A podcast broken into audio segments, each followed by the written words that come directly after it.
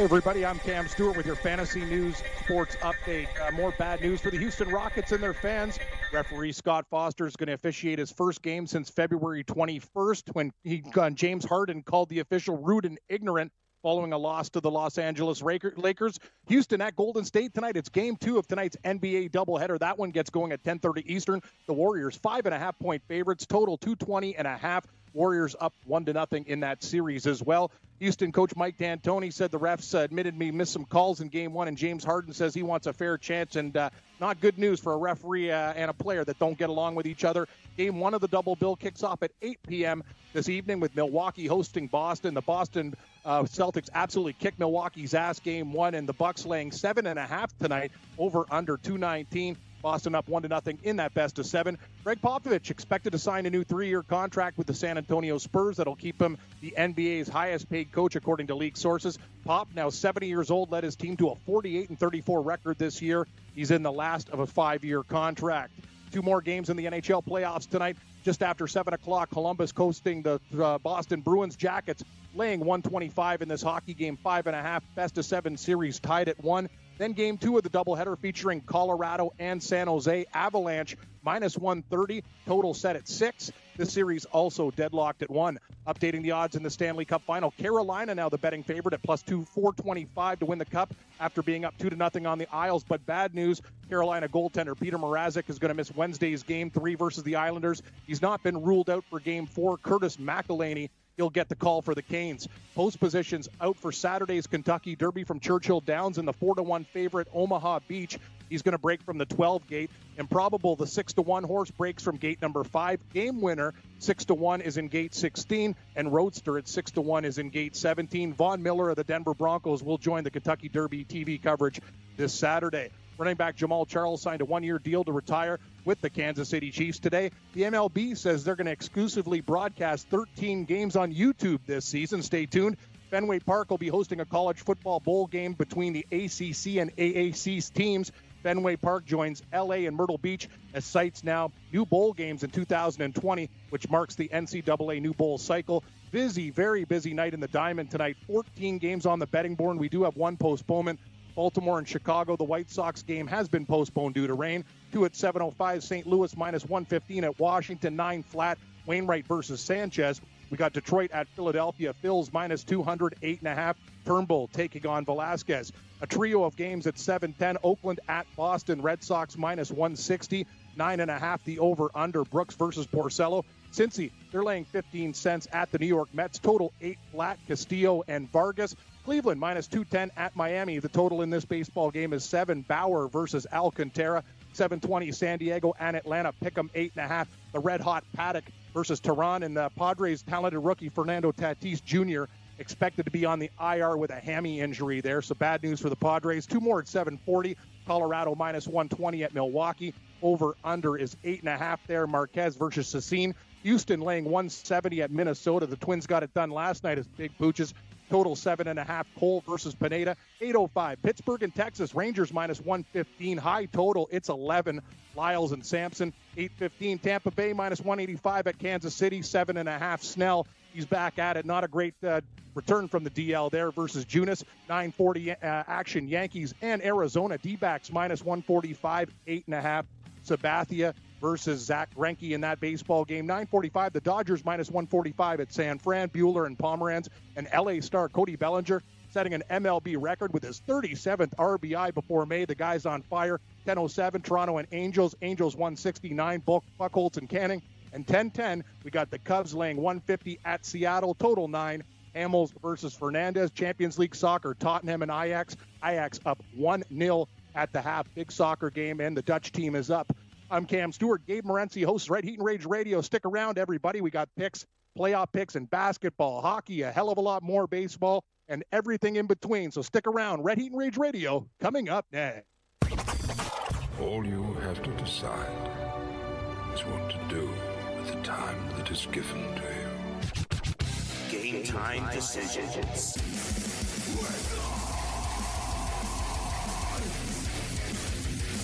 All right, let's roll. Rachel Radio has begun. Fantasy Sports Radio Network. iHeartRadio, YouTube, Fantasy Sports Net, everything else in between. I am Gabriel Morency. Let's do this thing. It's the Twisted Tuesday edition of the program. As we pick up the pieces following Philadelphia's big game two victory. Denver nails it down in game one, and the St. Louis Blues have Dallas Stars backers, such as myself, and me, singing the blues. What's up, Cam? Yeah, you said it, Morency. Real bad night. I know we say we don't live in the past, but what can you say? Thanks for the Minnesota Twins pick. You actually helped me out of a jam there. They were a nice dog. Good pick by you. Denver got it done, but the Dallas Stars not getting it done. Exciting game. Every time they tied it up, they gave up a goal. It really hurt my heart last night, buddy, and baseball was a train wreck. So can't lie. Lots of games tonight. Let's hit them. Hockey's tough, man. Hockey's a tough sport to bet on. I'm finding baseball tough. Baseball's been real. I used to really rock baseball, but now I got to be honest with you, Gabe. Baseball is just, even Visine Vince, who used to be a 70% better in baseball, he's not even like texting me stuff anymore. He's like, I can't win in this sport. Other than the Blue Jays getting it right during their hot streak, he's been doing, quite poorly in baseball too, and he's a great baseball capper, like one of the best I know. It's hard. Look, I had the Red Sox last night. I had the Twins last night. I've been doing pretty well with baseball, but Dodgers let me down. Up 2-0, Cap. Yep. Up 2-0. Yep. It was 2-0 in the seventh inning. It was 0-0 all game. Dodgers take a 2-0 lead. I'm like, good. At least I'm going to hit. I'm going to sweep the baseball board. No. Of course, Dodgers blow it. It's funny you guys say this, Cam, because we're not even technically, bro. We're not even out of the first month of baseball yet. Oh, I know. And I've been there, Cam. Like we all, as gamblers and as sports fans, we all have that sort of can't wait till that next sport starts. You know what I mean? You're like, oh, I'm really going to start making money when that starts. You know what I'm saying? For sure. I've done it so many times. Can't wait for baseball. But it's funny, Cam, because normally, I'll be honest, I've made it to like mid-June. You know, even July, and then I'm like, I effing hate baseball, bro. Like sometimes by the time like June comes, I don't want to like. I'm like, I'm out. I don't want to hear about it. I'll bet baseball playoffs, but it's just funny to hear. Yeah, you know, baseball and Visine Vince is already tapping out. We're not even technically out of the first month yet. It's still April today. I know. It's crazy. Yeah, I got to be honest with you. Taking too many dogs and. You know, it's just something I got to be a little more selective and really look at the dogs. And it was a great pick with Minnesota last night. They were a true home dog, but nothing safe in baseball. Like the Reds, they win games. And you said it, like the Dodgers, it looked too easy against Samardzija. It's just baseball is one of those sports, man. It's very, very difficult. Sometimes you just don't nail the right dog. And that's exactly what happened to me last night. Kansas City, they just couldn't get it done. All right. So Game Time Decisions is off and running. It's Cam's cookout edition. We might have to play What's in Cam's Fridge later on today. No, I'm at Lisa's. That's why I'm not at my house, Gabe. It's the downtown apartment. This ain't my place. Cam's on location. Hey, thanks for downloading the podcast. And remember, if you want to listen live, download the iHeartRadio app, download the TuneIn app, and just search for Fantasy Sports Radio Network, and you can listen to this program live. Also, if you want to watch the video of this podcast, check us out on YouTube, on Twitch, or on Periscope, and type in, you guessed it, Fantasy Sports Network. You'll find us there. Enjoy the show, and thanks for listening.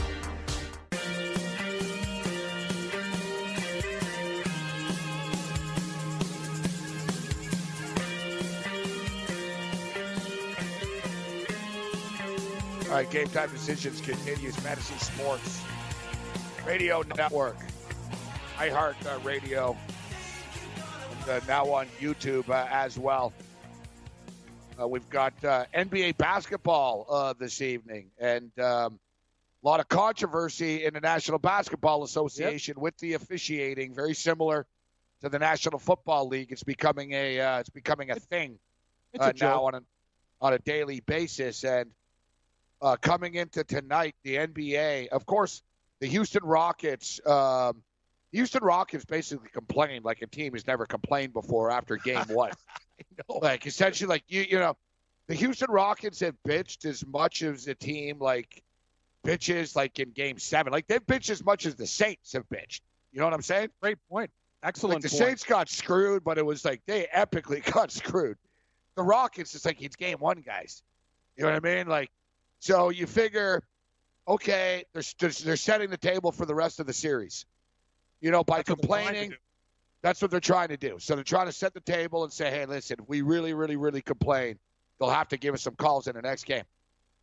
Then the Houston Rockets not only complain about game one on Sunday so openly and publicly, they actually sent a thing to the league that they did from last year in which they claimed they were screwed 81 times in the Warriors series. 83 points in 7 games. Yeah, craziness. And including 18 points in the deciding game. Correct. Yeah. And they said they took into account bad calls that went for them. Like they gave the Warriors, like they did a computer algorithm basically, and they said we got screwed for 18.6 points. Yep. Which, you know, well, I'm thinking, God, I'd like to see a Raptors graph, Cam. We've been screwed for about 380 points. Yeah. Like, absolutely. Like, you know, honestly, I mean? even last night was just, it's hard, man. It's hard, Gabe. And you're right. I did the update with that Houston story. I love it. So Houston has their own algorithms with how they're being screwed. And then today the story breaks. Well, during my update, they got the referee that Harden basically called an ass, and he doesn't respect him. Dude, I spent the whole morning show talking about this. Dude, yeah. So the NBA responds by giving him Scott Foster, who's he's generally known as the worst ref in the NBA.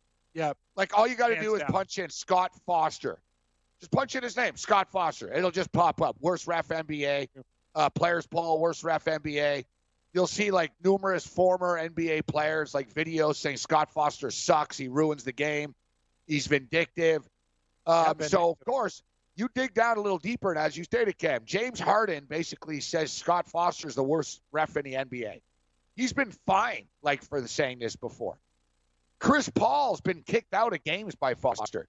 Chris Paul, like, tells Foster he sucks to his face. And for the record, they're 0-6 in the playoffs with Scott Foster reffing. Yeah. Now, yikes. Thing is, and this is what I always say about it's like life. Two things can be right at once. The Houston Rockets complain too much, and the Houston Rockets look for fouls too much. Like, there's not a team in the NBA that flops and looks for fouls. Like the Houston Rockets do. That's James Harden's game. So that is true. But what can also be true is the NBA officiating is problematic, to say the least. And the problem is it's by design. That's the biggest problem. It's not an accident. That's what's alarming about it. That there's a pecking order, and we've all known it, man. And we'll bring George Kurtz in a second here. But there's a ladder. And, Cam, we've seen it. The Raptors never got calls against LeBron James, obviously. They're at the bottom of the ladder, that's for sure. So the Raptors didn't calls when they played the Brooklyn Nets years ago because Brooklyn's you know what I mean? They didn't want the Raptors on TV in the conference finals, etc. So Golden State get calls. Golden State get calls because they're at the top of the top. They're going to get calls. Dude, the Houston Rockets got every effing call against the Utah Jazz. It's funny because Rudy Gobert tweeted out, it's funny because I did the same thing that Golden State are doing, yet I got called for a foul every time. Donovan Mitchell tweeted, yeah, it's funny how suddenly there's a problem here with Houston. So in other words, Kev, Harden got all the calls against Utah. Why? Because Houston's higher on the ladder than Utah is. Yep. Milwaukee's bitching now. You're not calling it. Giannis is getting hacked. You're not calling it. What's going on? Well, you guys just played the Detroit Pistons. You won every game by double digits. We were giving you all the calls. Now you're playing the Boston Celtics. Kyrie Irving's won a title. Al Horford's been in the league forever. The Boston Celtics are flashier and more traditional, and they got more juice than the Milwaukee Bucks, guys. Now Boston gets the calls. That's the way this league works, and I'm glad that it's finally being exposed for this because now everybody's talking about it. Used to just be, oh, you Raptor fans because you can't beat LeBron. No. It's like, shut up. It's not just about the Raptors. And this has been going on forever. Look at last night, too. You don't see Jack Armstrong, Gabe. You're getting the games from a different carrier now that you're living in Jersey. But I've never seen Jack Armstrong, like, go wild and before, and he basically couldn't shut up anymore. Kawhi Leonard was getting draped on every call. There could have been so many and ones there. Nothing happened in the game, and they got the majority of the call. I admit the Raptors had open shots to win the game, and they were horrible. They sold out their best player who played his ass off and took the team on his back last night. But you know what? They couldn't get it done. But still, the calls. The NBA has a real problem, Morency, and it is. We've talked about this for years, but now it's being exposed. It sucks. It does, and I did the poll question again this morning, and because Ranieri said, oh, I'm sure NHL fans are crying too because it's the playoffs. No, I said, not in the same way. No, it's not the same. I'm on the Dallas Stars in the last NHL, night. The game was there's a fair shake. The league doesn't care whether St. Louis or Dallas advances at this point. Whatever, they're already screwed. Let's bring in George Kurtz right now. George, how you doing? I'm doing well, and now I'm so happy I get to ref 4 hockey games tonight. What a preclude for this. Yeah, it's just all about they love you, George. You're a good ref, right? That probably depends on who you ask. Yes. I don't know. It seems like Kurtz plays it by the book a little too much. He does. Kurtz is fair, he tells me. He goes, he even told me, Gabe, we're doing the show on Saturday. He says, guys get lippy with him a lot of the time, and he cuts him some slack. Like, he's not one of those refs like the NBA guys, Gabe. The minute you say something, I'm going to tee up. Because these guys have, small little ego. Kurtz gives him, he understands it's a passionate game. He'll give people a little bit of rope. Right, Kurtz? I think to be a good official, and this isn't professional, so anyway, you need to be able to take a little bit of lip. Guys, listen, the adrenaline's flowing, man. You think a bad call went against you, you might scream and yell. Screaming and yelling is fine. As a ref, I kind of even enjoy that. It gets me into the game. I get bored in games with no one saying anything. It's like, oh, offside, but no one ever says anything. Those games are boring. I don't mind being yelled at. It's when you get personal. You want to see that's a terrible call. That's fine. It very well might have been a terrible call. You want to say, you effing suck. Well, hey, now we have a problem. You got personal. Okay? Everyone's going to make bad calls. I get it. Everyone gets frustrated. I get it. I played for a long time. Still do. And I yell at the refs, too. You know, in my mind as a ref, I always wanted to do two things. Hustle and be in position. No one was going to yell at me for that I was out of position or that I wasn't skating, wasn't hustling. I'm not going to get yelled at for that. You know, a bad calls are going to happen. Unless you've refed, you don't understand that. I ref hockey. There are 12 guys on the rink. People are cutting in front of you all the time. I'm not going to see everything. It's impossible. Sometimes there's somebody went in my way at the last second that I couldn't see. You get blocked out. Reffing is all about angles. Players don't generally understand that. But actually, you have to understand, you're going to get yelled at. If you have a short temper, a short trigger, then you're really not a good ref. Then you're in the wrong line of business. The question is, has anybody ever accidentally, quote, with air quote, accidentally hit you with a puck? Like, that's what you know if they don't like you. Like, has anyone, like, fired a puck at you deliberately before? Not obviously. You know, not where, oh, my, they think a slap shot wound up and hit me. No, but I've been hit, sure. A funny thing, a while back, I think maybe a couple of months ago, I kept this one player kept, and he was a small guy, smaller than me, and I'm far from the biggest guy, smaller than me, kept brushing by me and hitting me with a stick, but nothing that would do any damage. You know, the first time, like, oh, that's weird. The second time, I'm like, all right, coincidence, it happens. And then he did 3 or 4 more times when I'm watching him now. And then it happened in the second period where my partner went ballistic on him. And I didn't know why. And I asked him, he goes, well, and partner goes, he hit me. I'm like, oh, you're right, you're gone, buddy. Then you are doing it on purpose. I mean, listen, if you're going to hit me, you might want to try and do some damage. I don't know what the point was of doing these little things that literally, they didn't hurt at all. So he was trying to intimidate you. Yeah, but he's smaller than me. Little sticks for Etsy trying to get in Kurtz's grill. Nice. It was weird, though. I've never had someone do that in 25 years. It was just strange. Young kid, too. I thought the kid had, maybe had a screw loose or two. Yeah, you might as well punch you. I mean, what's the point of hitting you with a little tap? Thanks, yeah. There's a good idea. Just wind up and punch me, guys. Go ahead. That feels much better. When I was a kid on my team got suspended for deliberately shooting a puck at a referee. He just teed it up and deliberately did it. There was no denying it. From the NFL to the NBA, DailyRoto.com is the place to win millions in daily fantasy. You can get the best DFS NFL coverage all season long for a price of $129.99 or dominate the entire daily fantasy sports realm with the Elite Package at $59.99 per month. If you use the promo code FNTSY, you get 10% off your Daily Roto Package. Go to DailyRoto.com, pick your NFL or Elite Package, enter promo code FNTSY, and you'll be on your way to becoming the next Daily Roto millionaire.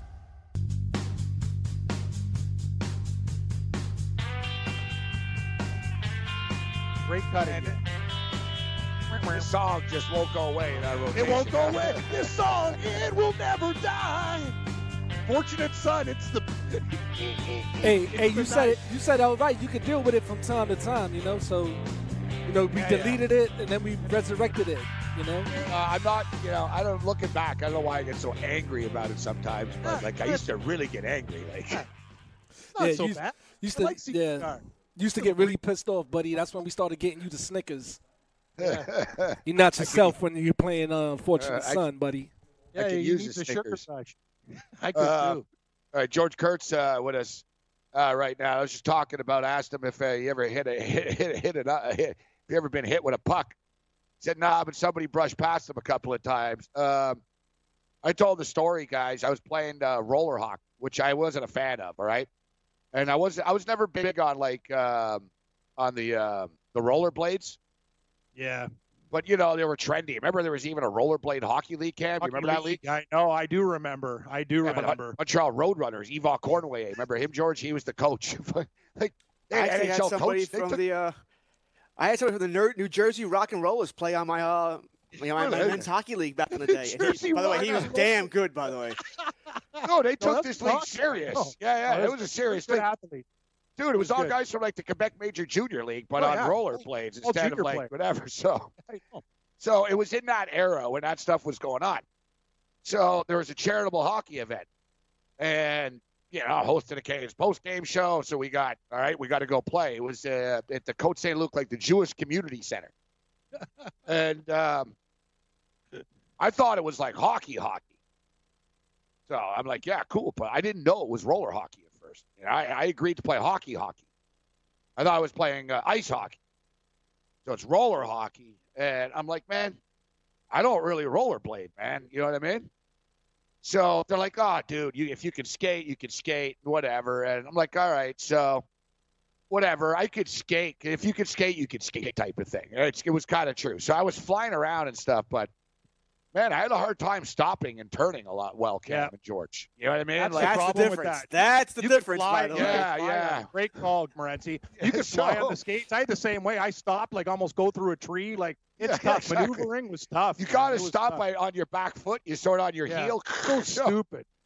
Yeah. So I wasn't a fan of it. So, anyways, I'm sort of flying around, but I wasn't like 100% comfortable. And same thing. There was this kid came up. Sort of bumped me against the boards a bit, you know, lifted my stick, took the ball. Yeah, I thought, all right, once, it's hockey. Same thing, man. Like, after, like, 3-4 times, man, I'm like, this kid's just coming for me, you know? And he came for me, and he took the ball, and I wiped out in the corner once. And he laughed and talked smack. He muttered something about, I don't know, sports radio. He said something to me on what he skated off. He wasn't a kid. He was about like 15, 16 or something like that. So basically I just waited, and a couple of minutes later, he was up against the boards, and I took his feet out and he fell face first into the boards. And, that hurts. Yeah. Like I took him out. Like, you know what I'm saying?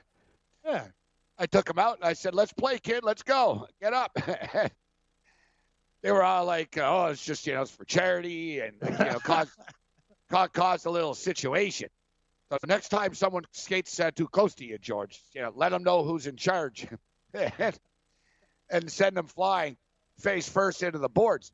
But it reminded me, and I was telling people in the chat during the break about hitting pucks into people. It happens, guys, in the NHL. Like, it shouldn't, but it does. Like, not with referees.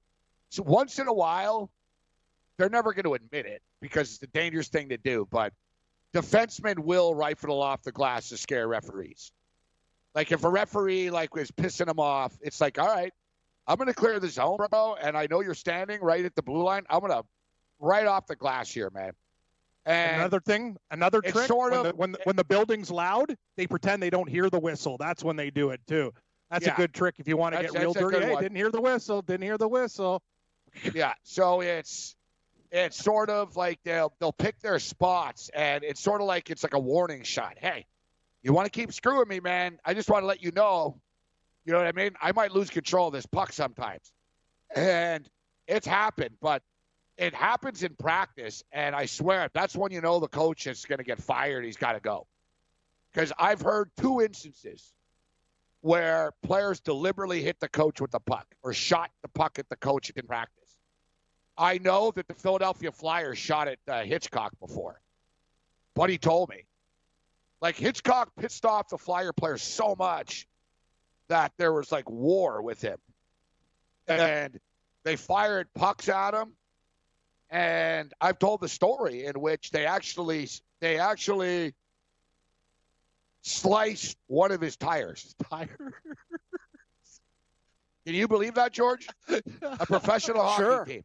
This is behind the scenes. No one really knows this story. They pissed him off so much because he was very, very large, let's just say, right? At the time. Is that the story you told me you got hot in the they got caught in the hot tub and they were laughing at him? I'll get to that. So he told me, he goes, yeah, man. He goes, this guy, man, he ran his mouth so much, he crossed the line. He goes, we actually slit his tire in the parking lot after practice. So I said, really? I said, it's kind of juvenile and high schoolish, isn't it? I said, what was the point? He goes, the point was to watch his fat ass try to change a tire. I'm thinking, wow, professional athletes are mean son of a bitches, man. No wonder you guys don't win. You know what I mean? Well, don't you think this happens in baseball when you see from time to time where the catcher misses the fastball? Also, the umpire gets plunked right. Oh, yeah. It's all right. Throw the breaking ball was coming, buddy. Must have misread the signs. Sorry about that. I think the same situation there. I'm not saying everyone, but it's definitely happened.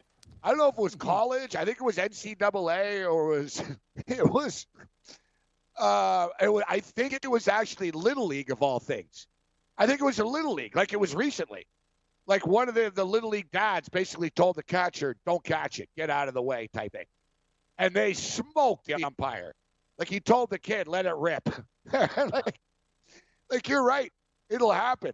So, yeah, with Hitchcock, they sliced his, they did his tire, they shot pucks at him.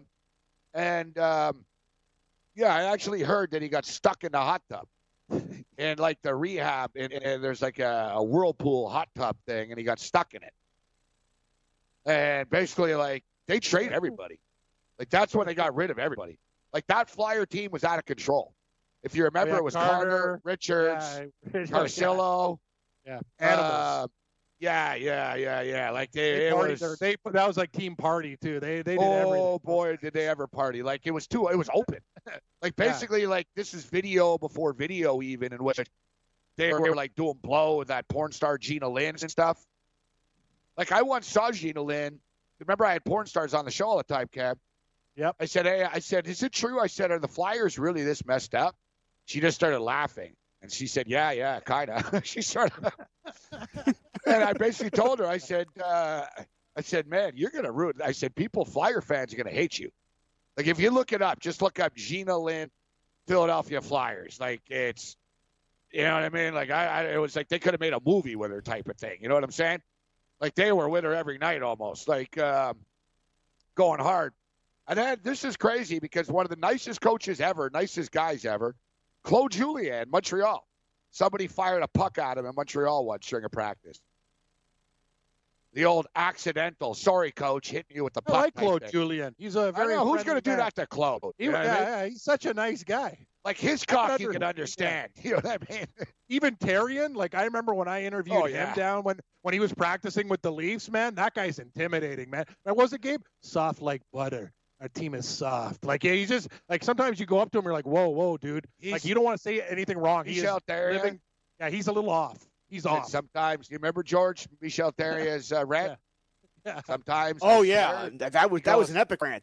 He goes, sometimes I swear they tried to be the softest team in the league.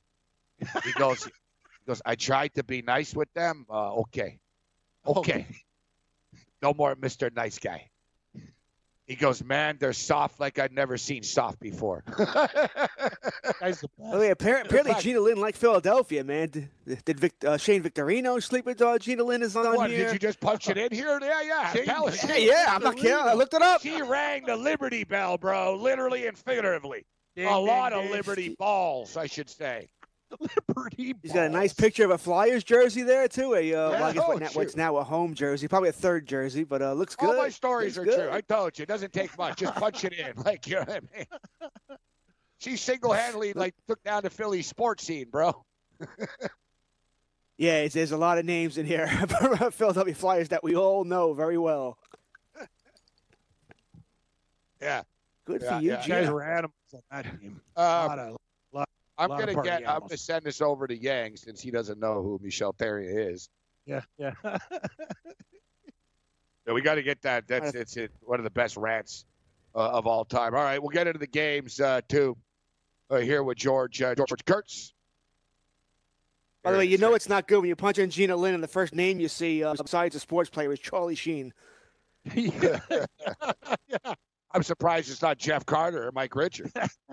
Oh, no, they were both there, too. I said besides the sports name. Besides the sports name. They're there as well. Shane Victorino. That's amazing. Gina Lynn slept with Scotty Upshaw, according to his ex. Oh, my God, this is fun. What the girlfriends on the Flyers are basically exposing her. Yeah. This is great. Facts. You want to have some fun reading? You need some bathroom reading, man. Take this with you. Nothing but facts here. All right, Yang, we just sent you the clip here. We'll play it on the other side here. We'll get into the hockey games tonight as well with George Kurtz.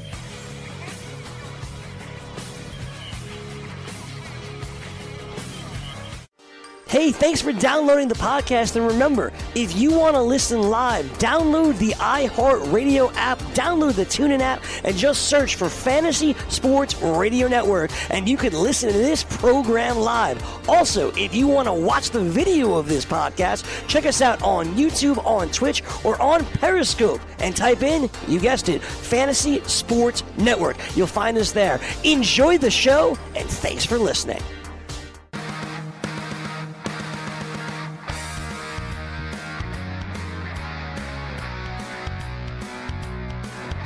Take the Ring with Joe Ranieri and Dave Martinez weekdays from 6 a.m. And then you catch my boy Morency and Ranieri from 9 to 12 on the morning after here on the Fantasy Sports Network as they get you caught up to the previous night's action and prep for the sports wagering day ahead. You can also watch the broadcast on YouTube and participate in the chat room or watch on Periscope, Twitch TV, or countless other platforms. Be part of the show. Tune in for the entertainment, the knowledge, and the extra money we'll put in your pockets. That's Make It Rain with Joe Ranieri and Dane Martinez, and then Morency and Ranieri 9 to 12 the morning after weekdays starting at 6 a.m. on the Fantasy Sports Network. Well done, Cam. He's Cam Stewart. I'm Gabriel Morency. Game time decisions, Red Heat and Rage. We'll get to a little DFS a little bit later. We told you last night to stack the Nuggets and the Raptors and the lineup and the players that we shared with you.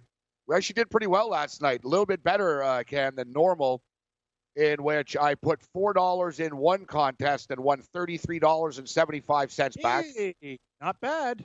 That's not bad. Yeah, but you know what? Look, let's see results. Like, this is where it's frustrating. Where and Kurtz talked about this too, Gabe. I finished ninth in a golf contest of 1,900 people. I got $18. Continue. Yeah, that's the thing. So I won $33. I finished in 13th place out of 1,486. Yep. I put $4 in. I got 33. Yeah. Not enough. Yeah, it's like triple that. They got to change their pay formats. I'm thinking like you can't let everyone get like if you go in a $4 contest like $8 or whatever. That's what I think it should be. Less people getting money, more money. That's my take. Maybe it's a little top heavy. We'll get to it.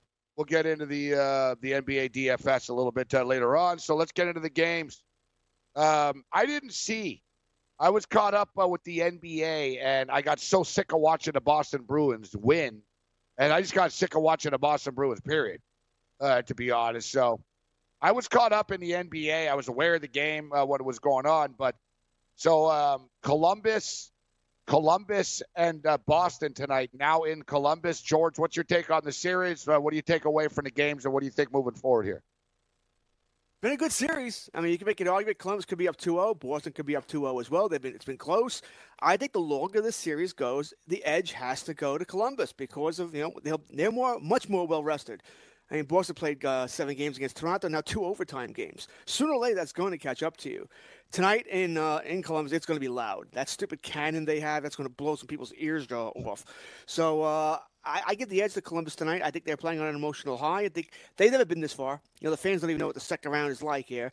I give the edge here. I just think they've learned to they've calmed down. Pasternak is invisible, by the way, which means to me, in my mind, he has to still be hurt. There has to be an injury there. I don't think he's frustrated from when he. I think he's hurt. Remember when he fell on the ice and he hurt his thumb and it was supposed to be a week? And when I say fell on the ice, by the way, he was drunk after a party and fell. All right, that's how he got hurt. So I think that's how he hurt himself. I think he was a week. I think he'll be out a week, 10 days. Also, he was out a month. And I don't think he's completely healed yet. I think he's still hurt here. There might be another injury there as well. I think Boston's playing on fumes right now. Well, I think Marchand's playing well, Bergeron's playing well, but that's really it. Krejci's a little banged up too. So I think Columbus has a huge edge in this series now. Cam, what do you think about tonight's game? Well, it's big for me with Columbus with the plus 240 series play. I really need them after Dallas lost last night. I'm with George. I think Columbus, the guys are really starting to play. Duchesne scoring that winning goal, I think is absolutely huge for him. I think he's going to get off the schneid. Panarin's been an absolute beast, and when he plays well, he tends to get better. Bobrovsky's in some kind of zone, Gabe, and he knows he's going to probably make an extra $3 to $4 million, if not more, if he keeps on playing contract year. It's really standing on his head, so he's seeing the dollar signs right now. Columbus at home. I think the Jackets get it done tonight. It's a low price, but be careful, everybody. This is the problem with the trends. Right now, if you're betting road teams in the NHL, you're making a killing. The road teams have been very, very successful. Take a look at all the games. All the road teams winning all the time. But tonight, I think it's the home teams. I think we buck the trend, and Columbus get it done tonight. Looking at the Columbus Blue Jackets at home, very impressive against Tampa Bay. They outscored them 10-4 in the 2 games at home. And I see they've actually they've won 7 of their past 8 home games overall. My feeling is, though, with this NHL stuff, and hey, listen, it's been competitive as hell. I'm just looking at this from a betting perspective, guys, that I'll say this, Cam, is that these games, it's like I almost feel like they're going to split here. Like just like they split in Boston, I almost feel like, all right, Columbus could win tonight and Boston wins the next game, or Boston wins tonight and Columbus wins the next game. I never really feel like one team has a major advantage over another team when it comes to the NHL playoffs. Yeah, I think you're on. I think you're onto something. The one thing I'm going to say, you know what I mean? It's not like sort of like basketball where it's like, all right, the Bucks are playing the Pistons, and you know what I mean? Yep. There's a point where like, if this hockey, look, the Islanders. We'll get to the Islanders in a second. They gave up 2 goals in 48 seconds. I'm saying, there's not a lot to take away. It's so freaking razor close right now in this second round. Look at this Blues Dallas series, Cam. Unbelievable. I know. I can't believe. When Dallas tied it up every single damn time. You're right. It's razor thin right now. We're on the wrong end there. Perron got away. Did you see that too, Gabe? Smart move by him. It's smart. I'm surprised more guys don't do that. He literally went up to the Dallas defenseman, pushed him from behind. He fell. They were all looking at him. Yep. Boom, top shelf. You want to play dirty in front of the net. Ref didn't want to make a call that close to the end of the game there, a controversial call. So they let it happen. I think more guys should do that stuff. I'm with you. And I think the Islanders are probably going to steal one, too. McElhinney, we'll get into this game with George, Gabe, but they're down 2-0, and I think they're going to make a series of it, too. So very interesting. What about the total 5.5 here tonight in Boston and Columbus? This is one where I'm sort of feeling the unders here in this one. Yeah, they were unders in Boston. I kind of think I think it opens up a little bit. The goalies have been fantastic, though, especially Bobrovsky. But I think Columbus is going to get it done tonight. I think they win a 4-2. 4-2 hockey game, 5-2, 5-3. I think we get over tonight. It's not my favorite play. I'm more of the sides, Gabe. I like Columbus just to win. I don't know what George is thinking. I'm actually thinking the same thing. I'm Columbus straight to win. I'm not going with the spread. That's plus 225. Columbus minus -1.5. I'm not doing that. And I don't feel the over-under one way or the other. So Gabe feels under. Cam feels over. I feel somewhere in the middle. I think the spread's about right. I think it is a 3-2 game. I always worry about that empty net goal, which always seems to screw me when I'm not positive. So I'm not going to bet the over-under here, but I do like Columbus. Yeah, I got it minus 115. I'll take my chances on the Blue Jackets. These empty netters. Other game, though, is a real killer. 6. What do you think about Colorado and San Jose? I'm going to tell you something. All these Shark games go over. Yeah, they do. Me and George had a difference of opinion on when we were doing the weekend show, and I'll tell you, like I thought Colorado really did some good things the last game. Man, they had all their lines rolling. San Jose looked kind of like shell shocked, and they just outworked them. I think Colorado at home are going to beat San Jose tonight too.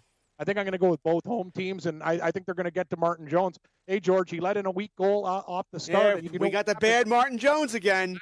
If Colorado keeps on shooting, he'll let in goals, so I got to take Colorado. They just look like they got the mojo back. Pavelski's out at least the next 2 games they announced. I wonder if that's a little bit of a joy kill there for the Sharks as well, losing their best player. So I think that might have some issues here as well. I agree with the Cam tonight. I like Colorado first game at home, second round. I got minus 130. I like it as well. And as Gabe was insinuating, I kind of like the over here. I got over under 6. Every Shark game seems to go over because you can't trust Jones. Not so sure you can trust Grubauer either, but both of these teams can score goals. I trust Grubauer more than Jones. Like Jones, Jones will make. Yeah, Jones will make saves, but everything's an adventure. You have to hold your breath every time. And looking at the numbers here, just to be factual, holy shit. Wow, yeah. San Jose are 8-2 to the over in their last 10 games. Yep. They go back to their last regular season game even. So in the playoffs, they played 9 games, 8-1. Two. Ooh. So in the last 9 games, they're 7-2 to the over. 7-2 to the over in the playoffs. Yep. Are the San Jose Sharks. It's hard to get in front of that. I didn't call Colorado to play. I thought Colorado were going to win this series. I think Dallas is going to win the series. It's going to be Dallas and Colorado, and then Dallas is going to beat Colorado to go to the Stanley Cup Finals. I think a lot of people will go to the road teams because they've been successful watching the Blues play. And I will say this, and you guys know watching hockey and betting hockey, it's the one sport where home ice doesn't mean shit. A lot of the time you try to entertain your fans and you do things you don't do. I prefer Dallas to be on the road, to be honest with you. I think they buckle down and they're a smarter hockey team when they play a system and they don't just run all over the place. But tonight, I love the home teams in statement games. Colorado understands. Yep. What's Kenny Danico like? When Danico was on last week or whatever it was, 2 weeks ago, it was during the playoffs, whatever, but I asked him, we were talking about, it was a Game 7 day, and we were talking about home ice. And he said, it doesn't mean anything. And in fact, he said that the Devils used to prefer to be on the road. Yep. He said, it's great. He goes, you really get fired up in the room. He goes, it's a great atmosphere when, like, the crowd's going crazy and everyone hates you and you score and you take them out of the – he goes, it's a great feeling. He goes, I love going in other buildings. And he was talking about, like, the bonding, and he said, man, you're on the road. All you're thinking about is hockey. You know, you feed off the energy of the crowd. And that's funny. I've heard football players say the same thing, George. Someone – I forget what player it was a kid in college. He had a great answer. They said, you're a kid, you're only 18, you got 100,000 people, they want to kill you and stuff. And they said, how are you handling it? And it was a great answer, guys. He goes, I just pretend they're cheering for me. I think hockey out of the 4 major sports, the home field means the least, right? I mean, you get to make the last line change. I guess that could have an effect sometimes. But, basketball, you got the fans going crazy, especially on free throws. Football, we all know the crowd noise can play an effect. Baseball, last legs. Basketball, it is. It just Basketball's is. The biggest, hands down. Yeah. And in college, football, college, college kids, man, in NCAA hoops, we've seen games change on a dime. You can have a 30-point lead at the half, and then all of a sudden you just go ice cold and lose. Like, yeah. Guys, look at hockey. You're right. Like, look at, like, football. Football, it matters.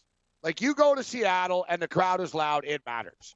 You know what I mean? Like, a loud crowd in football matters, it does. Because, the players can't communicate. They can't hear each other. Now, look, in Denver the other night, with a couple of seconds left in the game, he wanted Aldridge to foul, and Aldridge couldn't hear him because it was too loud. Exactly. And Popovich said, give credit to the crowd. They were so loud we couldn't communicate. But with hockey, and I've heard this so many times, George, in the playoffs and Cam this year, especially in the first round, when people were picking games, it's going to be rocking in Winnipeg tonight. It's going to be rocking in Toronto tonight. Yeah, I'll tell you what, it's been rocking at Buffalo Bill games for the last 30 years. We still suck. Like this, oh, it's rocking. Yeah, good for you. Like in hockey, you can wave all the white towels you want and whiteouts and cheer and yell all you want, Cam. And don't change shit on the ice. Like loud, it doesn't affect it. Like there's no communicating in hockey. It's bouncing around. They know where they're going to be. It actually burns you so bad. Like look at last night in Dallas. They're playing the Slayer, the Pantera. St. Louis scored seconds into that game. It was a freaking funeral. You know what I mean? You're right. It changed everything. Yeah, boom, you suck it. That's what Danica was talking about. It just sucks the air right out of the building. I'm like, wow, come on, fans. It's only 1-0. And that Dallas like, nee. They're screwing around with it. Like the early goal by the road team, it just, ask Winnipeg fans. It murdered them. They have a wicked atmosphere, and then they go nervous after that. Happened every single game. And speaking of atmosphere, sorry, Cam, but we've got a couple minutes with Kurtz here. Yep. Before we go to the break, and we'll get Kurtz on for the last couple of minutes for 5 o'clock. But speaking of atmosphere, George, Islanders now 2-0, but you can't blame the building. You know what I mean? You know, it sucks. It is what it is. Coliseum wasn't scoring goals. You know, exactly. So we'll hit this quickly on the other side with Kurtz. We'll get his quick Islander prediction moving forward. Game time decision, Fantasy Sports Radio, Fantasy Sports Radio.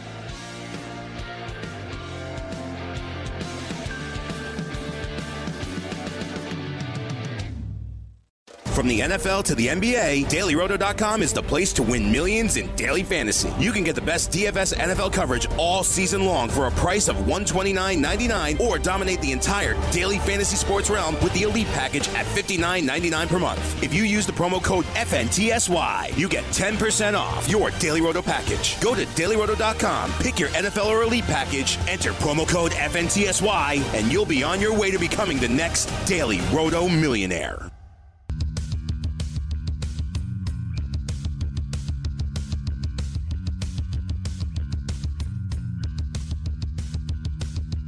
We've got a couple of minutes here. So this is pretty crazy. So, George, I've never been to an Islander game at Barclays before. It's a great facility for basketball.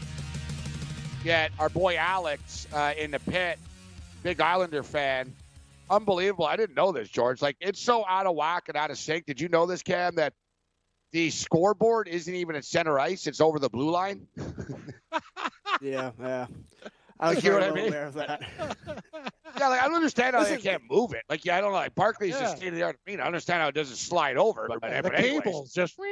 Yeah. Like, the arena was made for basketball, man. It's the only Russian who doesn't like hockey. Amazing, that arena. But the arena was made for basketball. It's not made for hockey. The ice is always literally made, though. The scoreboard is over the blue line. What can I tell you, man? That's how they designed the damn thing. I'm not an engineer. You would think they could just slide over. I mean, how? Like, Cam, you literally can't see the net like at a lot of angles, like obstructed views. Like you got to stand up, you look down. Like it's like it really is a shit show there. But that doesn't affect the Islanders on the ice, George. And the crowd was still loud. Yeah, the ice is a little slower there. It is what it is. But honestly, George, I looked at the records, man. They were 12-6 in both buildings this year. I think actually they have a better record at Barclays, slightly by percentage. Yeah, I mean, slightly. You're talking. I think you're right. It was 12-7-2 to 12-6-3 or something like that. Exactly. Something like that. Yeah. So listen. So you can't say, we can't win at Barclays, right? They've won at Barclays. I'll give credit though. I think I tweeted in overtime of Game 1 before the Islanders lost that if the Islanders lose this game, you know you can cue the fans blaming the arena. I thought that'd be coming, but I really haven't heard it all that much. So that's good for the fans and the media to not really hype. No, and even I was reading the Post, New York Post, the guy that covers the Islanders, and he said, "Hey, anyone that blames the arena, shut up. It's not the arena that's not scoring." Right, they're not scoring. I mean, the Islanders have more disallowed goals than allowed goals in the series. Actually, the Islanders haven't scored a goal when you look at it. The only goal they have in the series. Goals, I think. What's that? I think they have as many disallowed goals as the Canes have goals allowed in this series. They win game 3. I think you're right. They win they have game to win three. Game three. Islanders they win all the advanced stats. Everything points to the Islanders. They have game three, and Carolina's a walking mash unit right now. Yep. McElhinney, he won't stand on his head the next game. Are the Islanders going to win? Berlin, Rosick, George, Van Riemsdyk, they're all out. Islanders win tomorrow.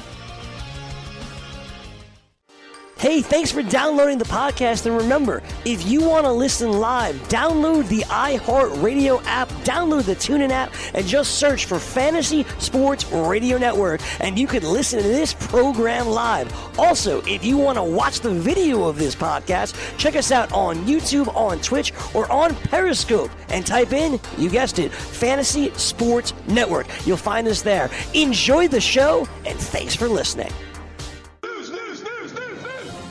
Everybody, I'm Cam Stewart with your Fantasy Sports Network news update. Those positions out for Saturday's Kentucky third Churchill Downs. The 4-1 favorite Omaha Beach is going to break from gate 12. Not too bad there. Here are the rest of the favorites where they stand. Improbable 6-1. He goes from gate 5. Game winner. He's also 6-1 in his gate 16. Roadster, another Bob Baffert horse at 6-1, is in gate 17. Von Miller of the Broncos will join the Kentucky Derby TV coverage this Saturday. More bad news for the Houston Rockets and their fans. Referee Scott Foster, arguably the worst in the business, will officiate his first game since February 21st when the Warriors host the Rockets tonight. James Harden called Foster the worst official, also quote-unquote rude and ignorant, following a loss to the Lakers earlier this year. Houston at Golden State, as I mentioned, game two of the doubleheader. This one at 10:30 Eastern time. Warriors minus 5.5, total 220.5. Warriors up 1-0 in that series. Game one of the NBA playoff double bill as Milwaukee hosting Boston. The Bucks laying 7.5 over under 219. The Celtics are up on that series 1-0. Greg Popovich, who looks like he'll be hanging around for a while, expected to sign a new 3-year contract with the San Antonio Spurs that will keep him the NBA's highest paid coach, according to league sources. Popovich, now 70 years old, led the team to a 48-34 record this year before they got knocked out by the Denver Nuggets. He is in the last of a 5-year deal. Two more games in the NHL playoffs tonight, just after 7 o'clock. Columbus hosting the Boston Bruins. Jackets laying 125. 5.5 is the total. The best of 7 series is tied at 1. Game 2 of the doubleheader, Colorado and San Jose. The Avalanche minus 130. Total set at 6. This series also tied at 1. Carolina now the betting favorites at plus 425 to win the Stanley Cup, after being up 2-0 on the Islanders. But they got major injuries, as we talked about with Kurtz. Carolina goalie Peter Mrazek's going to miss Wednesday's game 3 versus the Islanders. He has not been ruled out for game 4, but Curtis McElhinney will get the call for the Canes. NFL news, running back Jamal Charles signing a 1-year deal to retire with the Kansas City Chiefs. Baseball, the MLB says they will exclusively broadcast 13 games on YouTube this season. And Fenway Park will be hosting a college football bowl game between the ACC and AAC teams. Fenway Park joining L.A. and Myrtle Beach as sites for the new bowl games in 2020. Very busy night around the diamonds tonight. 14 games on the betting board. We had 15, but Baltimore and the Chicago White Sox postponed due to rain. 2 games at 7:05. St. Louis minus 120 at Washington, 9.5.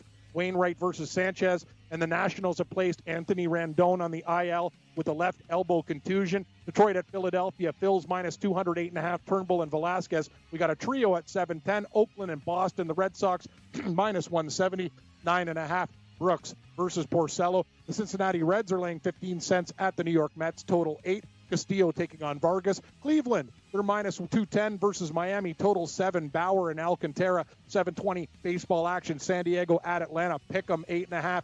Paddock, very hot this year versus Teheran. Padres' talented rookie Fernando Tatis Jr. placed on the IR with a hammy injury. 2 more at 7:40. We got Colorado minus 125 at Milwaukee. 8.5 Marquez versus Sassine. Houston laying 170 at the Minnesota Twins, over under 7.5. Cole taking on Pineda. 8:05. Pittsburgh and Texas Rangers minus 115, 11 total. Lyles and Sampson. Tampa Bay minus 185 at KC, total 7.5. Snell versus Junis. 9:40 the New York Yankees in action at Arizona. D-backs minus 155. 8.5 is your over-under. Sabathia and Greinke. 9:45. Dodgers minus 145 at San Fran. Buehler and Pomeranz. Cody Bellinger setting an MLB record, his 37th RBI before May. 10:07, Toronto and the Angels. Angels minus 145, total 9, Buckholz and Canning. And the Chicago Cubs laying 140 at Seattle, over under 9. Hamels Fernandez, Champion League Soccer, Tottenham versus Ajax. Ajax up 1-0 very late in this game, a few minutes left. So Ajax up on Tottenham in Champions League Soccer action. I'm Cam Stewart. Gabe Morency hosts Red Heat and Rage. We got another hour two coming up. We'll give you our picks, have a little fun as well, and a whole lot more. Hour 3, the DFS lineup line lockup hour, where we give our best bets of the day. I'm Cam Stewart. More Red Heat and Rage Radio coming up next. All you have to decide is what to do with the time that is given to you. Game time decisions.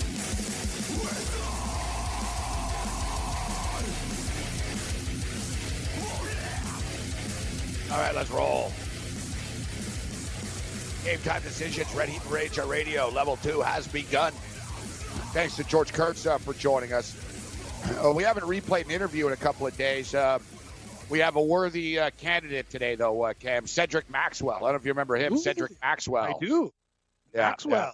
Yeah. Nice. Yeah. Nice. Like great player. You know how good he was, Cam?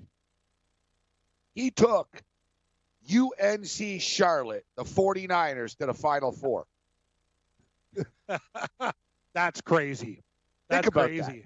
That. Oh, I it wasn't like, it's not like, oh, yeah, but it was different then. No, you know who the other teams in the Final Four were? North Carolina, UNLV, and Marquette. Wow. And Marquette were a power in those days in the 70s, right? Like, they won the national championship. Al McGuire was the coach. Like, they were a damn good team, Marquette. I think they won an NIT, too, and the NIT mattered. Like, they actually chose the NIT over the NCAA in 1974 or something like that. So, think about that. Like, he was that good. And two-time NBA champion with the Boston Celtics, NBA Finals MVP. Like, that's, he was impressive. An MVP. Yeah, he's an NBA Finals MVP when, like, you know, Bird and, you know, and Magic Johnson and James Worthy, and, like, you're the NBA Finals MVP of the Lakers and Celtics. You know you're a badass. You said it. Even just saying UNC Charlotte in a Final Four, that team has, like, when's the last time they made it to the tournament, Gabe? Years ago when we were working. And I remember they had that kid who was just a three-point bomber who basically got them in by fluke when they went on a tootsie roll. That team doesn't even get in the tournament anymore, let alone the Final Four. They're known for, they got a football program now, Charlotte, the 49ers. Yeah, they're Division I now. Yep. That's a sport I look forward to. What, college football? Yeah, money. Yeah, when's baseball over? Yeah, exactly. It's sort of like this used to be fun. It's that cycle. Anymore. It's that cycle of different sports. Uh-huh. We're like, oh yeah, once the playoffs are here, it'll be great. Then you're like, God, I hate the playoffs. You know what I mean? You're like, I'm losing empty nets all the time. Oh, I hate this. The CFL is a big one. Where I'm like, oh, I can't wait for the start of the CFL. And then I swear, Cam, by week 8 of the CFL, I'm like, this league sucks. I hate this league. I've always loved the league. I don't rip the league, the quality of the league, but betting on the league can be frustrating at times. The CFL is probably the most random league in the history really of sports. There's no rhyme or reason. Like, look at trends. If you look at trends in the CFL, you might just throw them, put them down your toilet, because there is none. A team can look great one week and lose by 50 the next. Like, it's crazy. If you remember, it was right before I came here, actually.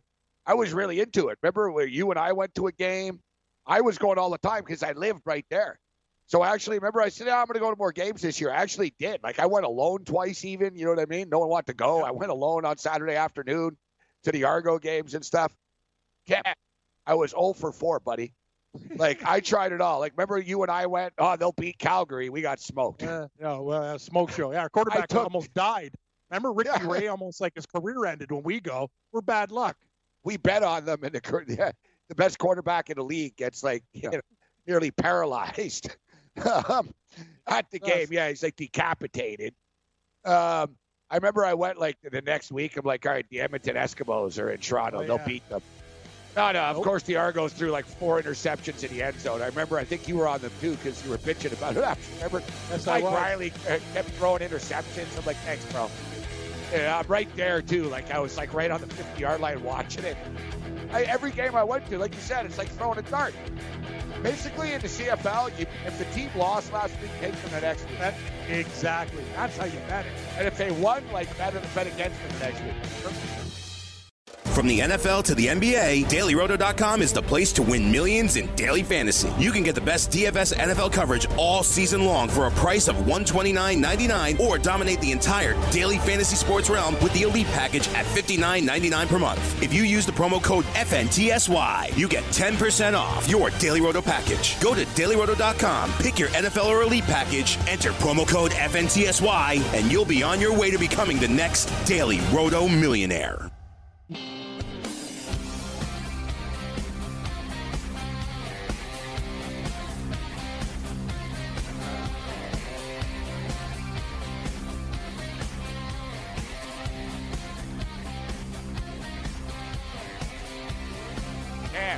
Well-dressed man. Yeah. Not sharp, well. I got a shirt on. People think you look good today. You're rocking Yank thinks you look like you just took a shower. I did. I do. That's what I do now, Gabe. I do my updates. I write the shell, right, with all the baseball games and stuff. Then usually I have a nice shower. Today I actually used a razor. And, yeah, I just had a nice little steam. And I'm at my girlfriend's house. It's different downtown. I'm in the big leagues now, man. I'm in the city. So there's amenities here, not just a track to walk around with animals. That's why your hair is all like. Yeah. Lona said I got a little no body in it today. Like usually it's a little frothy. Now it's just, the life's all gone. Yeah, you didn't put any gel in there today or anything, huh? Yeah, it's just that's the wet look right there, Gabe. Yeah, a little bit of that putty stuff. Get in there. Headset, we're back. I notice I'm feeling a lot better. I had a sleep study done, and they corrected some of my problems, so I'm actually getting a little bit more rest these days. I feel like I have more energy, which is great. My doctor told me if I didn't take care of it, I could have got really sick, so I'm glad I did. But I'm trying out a new trial mask right now. It's pretty good, nice and quiet. Good stuff. Yeah, I'm trying to get somewhat healthier, too. I was getting into the loop of 4 hours a night sleep, and wasn't good. Worry. It's not good for you, man. And then the afternoon nap will make it worse. Trust me, I've tried every way. I've tried every way, man. It's just to call it out for what it is. We don't eat very well, so, you know. Yeah, well, that's it. Basically I'm forcing myself to try. I'm trying to sleep 6 hours now. It's a little bit of a challenge.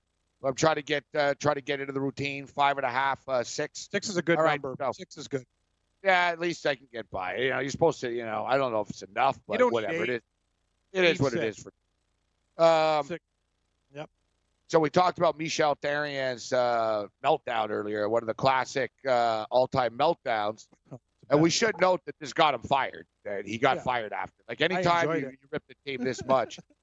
But we sent it to Yang. Yang's like, are we playing it? Are we playing it? Are we playing it? So you know what, Yang? Let's play it, all right? Let's hear Michel Therrien meltdown because it is that damn good.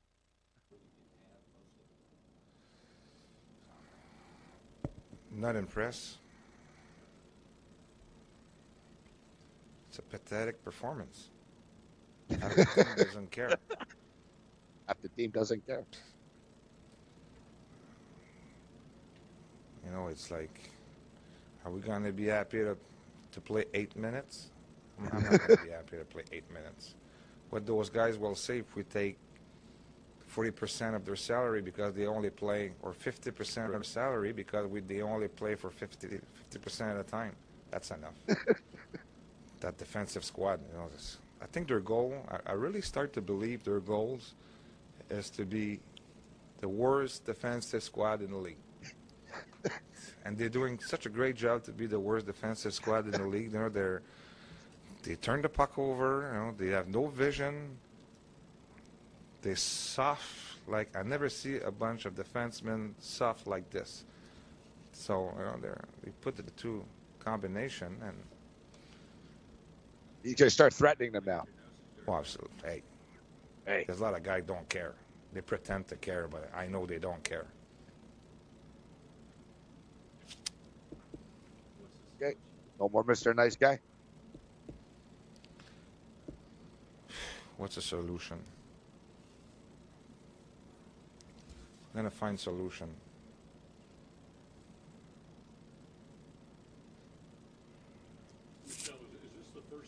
like this that you've ever worked with? It's a game of emotion. It's a game of hard work. It's a game of passion. You know, there's, hey, like Kovacic, what he did the other day, there's no one guy was close to do something. Maybe Maxim Talbot at the end with 1 second left. It's about 5'8". Did they think that, as a coach, that I got the feeling that team care for each other? Wow. You know, try to have a good ambience, you know, with the team yesterday. Hey. So I guess we're going to have to come back with the old recipe, you know. It's like they make my job miserable. So it's give and take. What can I do? Hey. And going on the road, you know, for 3 games, that's like not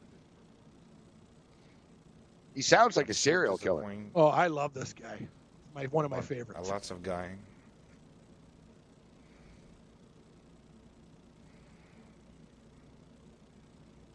Very disappointing. Because they don't care. If they care, you know. Tonight it looks like men's against boys. Hey.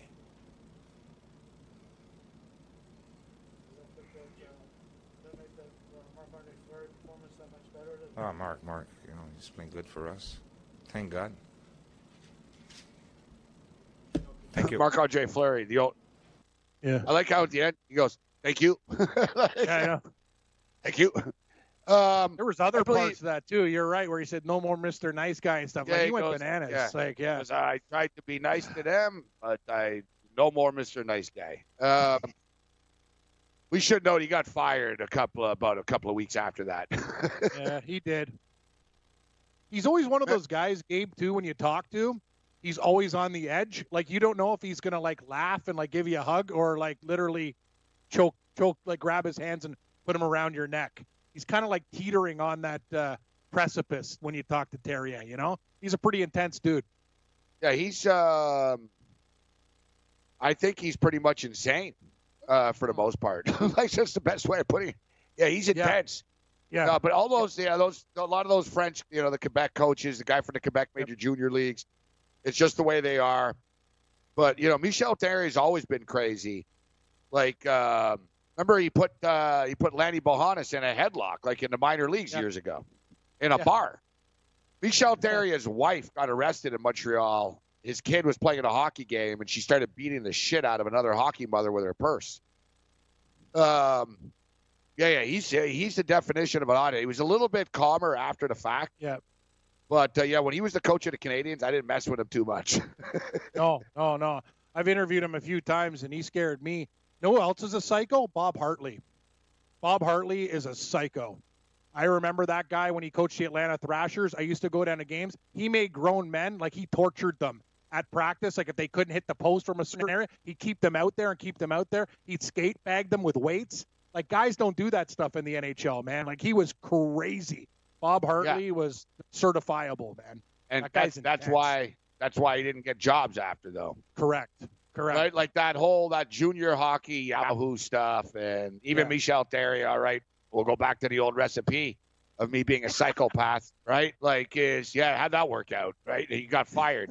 Remember the guy in Minnesota years ago? He pulled kind of the same thing. Was it Yo? Yo. Yo, and then he got canned. He knew the cameras were running. Yeah, the coach of Minnesota was. It was during a practice, the cameras were running, and he decided to stop, and he did basically a Therian thing. One by one, he's like, you don't care, you're soft, you guys don't do anything, and he basically went off, and he freaked out. And he got fired, like, the next day.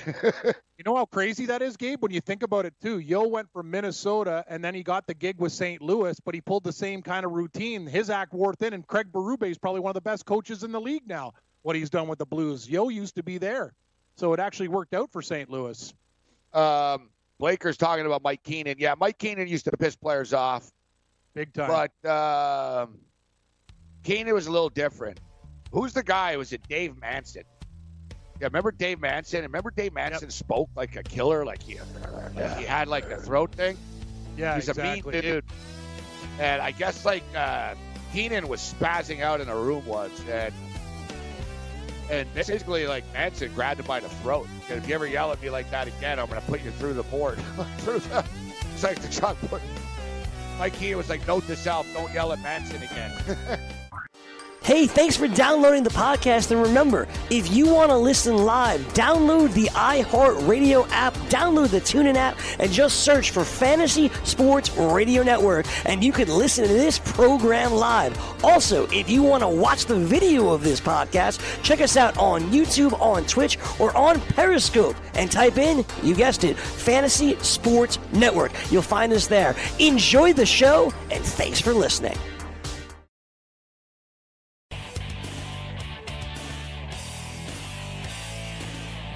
Swing for the Fence is playing Daily Fantasy Baseball with DailyRoto.com. Become the 8th Daily Roto lineup optimizer user to win $1 million in FanDuel and DraftKings tournaments. Become one of the countless number of people who have won thousands and thousands of dollars. If you're playing MLB DFS and not using DailyRoto.com, you're doing it wrong. Enter the promo code FNTSY for a 10% discount. You'll get lineup alerts, projected ownership percentages, weather updates, fantasy projections, and the use of the same Daily Roto lineup optimizers that have produced millions in DFS winnings. That's a 2019 MLB Daily Roto Premium Package at DailyRoto.com. Use the promo code FNTSY and get a 10% discount today. All right, so, yeah, we'll share some of the NBA DFS that we're going to be playing. You have anything for the NHL tonight, Cam? You playing any? You going to play two game lineup this evening? Not nothing yet, Morency, but I was thinking about putting something together. It's actually crazy. I haven't really been doing too good with these DFS NHL things. I've been better. It's actually crazy. The European golf is what I've won the most money on. If you can believe it, the thing that I probably pay attention to the least is the one that I do the best in. Tolia is ninth out of like 1,900, won like $18 or whatever. I'm in the same boat as you. I was so pissed off saying, why can't that just be like a couple $100? Got to start picking better tournaments, I guess, where not every single guy gets paid. You need a little bit more. If you finish top 10, top 20, I think you should be rewarded, Morency. Like you got 30-something, that should be tripled. That's the way I look at it. I remember last year we were talking about the PGA. They were changing things up to try to get a major in every month. So we have a major championship in a couple of weeks coming up right now, which is actually cool. I'll give credit to the PGA and the powers that be for doing this to keep people interested. And next week, actually, on the morning after, I guess it's next Wednesday, we actually have a golfer that will be one of the favorites and has a chance to win next week. Cam, it's not often that I interview. It's too bad it's not on this show. I was going to say you're free to join us for the interview, but you're not the biggest fan of the guy. So let's play Nate the Golfer. No, it's not Phil. You know, Phil's really impressing me lately with his social media videos. The guy's on fire. I got to give him a lot of credit. I'm going to tell you, though, like it's a big-time golf guy. We don't. It's not Tiger. Obviously, I'd be saying, we got Tiger Woods on the show. Tiger, yeah. Not my favorite golfer. Rory? No. God, let me think. Is he? Yeah, he's top 20 in the world. Okay, let me think. Yes. He screwed me probably lots before. Okay. Yes. Okay. You've complained about him a lot, and so have I. And he's a guest. Amazing. Yeah. Yeah. This guy is. No. Yeah. Okay. Give me a clue, Gabe. Give me a clue. His mother, it was sick. Mother was sick. Okay. Jason Day. Yeah. Jason Day. Yes. Wow, you got to have Jason Day. I bet he's going to be a really good interview, too. Yeah. The thing about Jason Day is he's a wicked golfer. I just hate when he, like, has something withdraws. Just don't go in the tournament and start then if you know you're going to leave. That's all. With the vertigo. But anyway, wow, that's a huge get. Like, this guy's a top 5-6 player in the world. It's amazing. Yeah, no, exactly. And, you know, we get them on, like, basically just leading up to the PGA Championship, too. In your backyard, too. That's right, at Bethpage Black. And you and Ranieri are going to be talking about that, Gabe. That's a wicked course, too, like, for all the people in New York State there. Like, I know a lot of people think Tiger will do it again. I'm not so sure. I think he'll be a factor. I'm not sure if he's going to win. But, man, I agree. He's got his mojo back, but it's crazy. I'm just looking at DraftKings for the tournament this week, and Jason Day is the second-ranked. Yeah, Wells Fargo at Quail Hollow, great tournament, great course. Jason Day is in the two-hole after Rory McIlroy. He's the second-ranked guy, so no, that's a wicked get, man. That's a great, like, that's world-class. Yeah, and he wants to talk. He's going to talk about cancer awareness and stuff because of his mother and the other health issues that he's had. And we'll get to some golf. Yeah, we'll get to some golf. Of course, as well. But, yeah, you know he's probably going to be a nice guy and stuff. What day is that? What day are you doing it next week? Like next Tuesday? Wednesday. Wow, he's even talking to you like a day before he tees off, too. That's a late. Usually they do their talking. Like when I was at the Masters, nobody wanted to talk after Wednesday. When I got to the grounds on Monday, like the only guys who would talk to me after Monday, like Snedeker's pretty loose, Steve Stricker, and those guys I talked to, Hunter Mahan back in the day. This guy's barely holding on to his card, but a lot of golfers come Wednesday, they don't want to be talked to. So that's pretty impressive that he's coming on that close to the tournament. Yeah, like that's why we tried. Our boy was trying to get, he was telling me he might be able to get Bob Baffert on the show. Wow, and, Kentucky Derby? Yeah, but the thing is, basically, like you just said, it's kind of the cutoff. You know what I mean? Yeah. You got to get these guys sort of on the Monday or the Tuesday. You know, like it's tough now as the week goes on. When we were, and the post positions came out today. I will say this, though, Gabe. Baffert was a hard guy for me to get when we were working together, and they sent me to the Belmont. But guys who do talk, Todd Pletcher. Well, Todd Pletcher, he was the guy that he's the most, exactly. He said Pletcher's the coolest guy of them all. He'll come on. Dale Romans is a guy I'll talk to. Pletcher's a New York guy, too, right? So. Guy. He was really nice to me when I was jammed up. Remember, when I went down to the Belmont. He said Baffert will do it. He said Baffert does it, but he goes, you got to bother him. You got to, like, hit him up because he'll say, no, I'm busy. But if you he goes, if you call him 6 times, he'll say, all right, I'll come on. You know what I mean? After a while, he just picked up the phone, stop bugging me. No, I remember Todd Pletcher was not really going cool on the Jim Rome show, so he's got time. Yeah, that's all. Yeah, him and Jimmy after the incident with the horses. I'm actually on I was on. I got to give Jim Rome a little bit of credit. Like, you'd be pissed off, too, like, if you were in that situation and the horse did that to you and cut you off. But, yeah, they used to be tight. But when I went down to the Belmont, remember, I'll Have Another was going for the Triple Crown, Gabe. That was when we met Richard Garner when he was working for the Stronach Group out of California when he was living down there. That's where I met the chick from CNN. What's her name now? She's not as nice as she was before. Erin Burnett. When I was down there doing a story on I'll Have Another, right? And then remember what happened. The old Doug O'Neill, remember, he got like in trouble too with that horse, and it got suspended. So all the stories that we did there, that horse was scratched for the Belmont. What a shit show. So I actually had Todd Pletcher really got me out of a jam with an interview when all our stuff had to be, erased because there was no Triple Crown with that horse. Yeah, we'll start to get into the Kentucky Derby as the week goes on. We'll get somebody on here to break it down. Somebody's asking what's the difference between a bookie and a proxy. Proxy, big difference. You don't need the. Yeah, well, the proxy, and not the proxy in a contest, but a bookie and a proxy.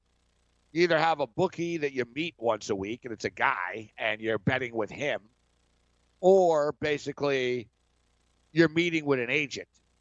Yeah.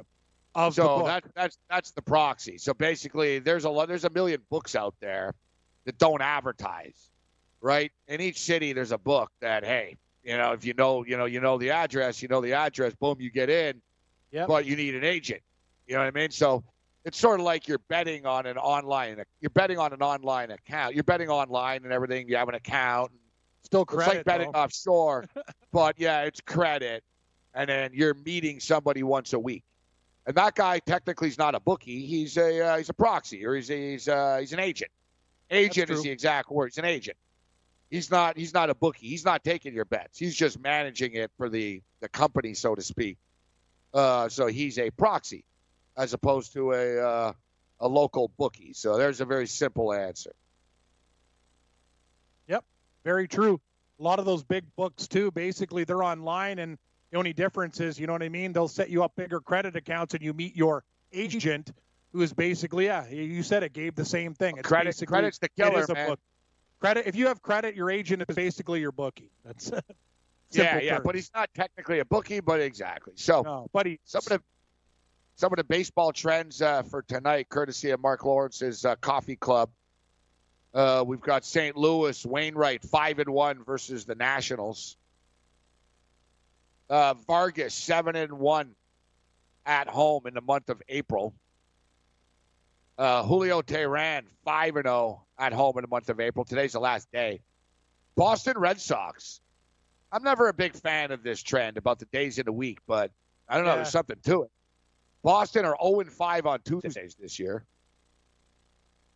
You know, but look, like this one. Like, look, Kansas City are 0-4 on Tuesdays this season. They're 0-4 in a lot of days. Yeah, I bet you Kansas City are, like, bad on a lot of days of the week, Cam. Exactly. Yeah, they are. They sure are, buddy. Arizona 4-0 on Tuesdays this year. I don't like those trends.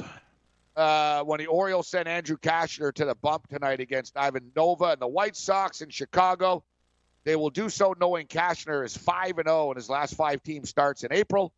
Nova is 0-5 his past 5 starts in the month of April. Kashner 5-1 overall this year. The team is with him starting. Nova 8.42 ERA and a 1.75 whip so far this year. Sounds like Mark Lawrence likes the birds tonight against the good guys. Good guys, bad guys. Good guys, bad guys. Yeah, that game, is that game? Hold on, Gabe. I think that's the postponed game. Is it? Yes, it is. Is it? I thought Minnesota and Boston were going to get shut down. I was doing my update. I just want to go through this again. Baltimore, Chicago, shut down. Baltimore, Chicago's, it's shut down. Yeah, that's shut down. And Tampa, Kansas City shut down. Yeah, it is. That's just updated. You are correct. Yeah, Tampa and Kansas City shut down now, too. Good call, Morency. Good call. I'll get that into the second update. Yeah, so for you DFS players out there, no Rays, no Royals, no Orioles, no White Sox. It would have been interesting, too, if you look at that Kansas City game. Guess who's pitching? Snell. A lot of people would have used Snell against the Royals, too, so that's big information for DFS. Big time. No Tampa Bay game. And let's see what the weather's like in Minneapolis right now. Raining as we speak. Raining in Minneapolis. Astros. I said Red Sox for Astros. Yeah, Astros. Astros of Minnesota. We were on Minnesota last night against the Astros. Correct. Good call. I don't know. Weather could be a play in Boston, though, for all I know, too. But he got lit up last night. Patrick Maxwell next. From the NFL to the NBA, DailyRoto.com is the place to win millions in daily fantasy. You can get the best DFS NFL coverage all season long for a price of $129.99 or dominate the entire daily fantasy sports realm with the Elite Package at $59.99 per month. If you use the promo code FNTSY, you get 10% off your Daily Roto Package. Go to DailyRoto.com, pick your NFL or Elite Package, enter promo code FNTSY, and you'll be on your way to becoming the next Daily Roto millionaire.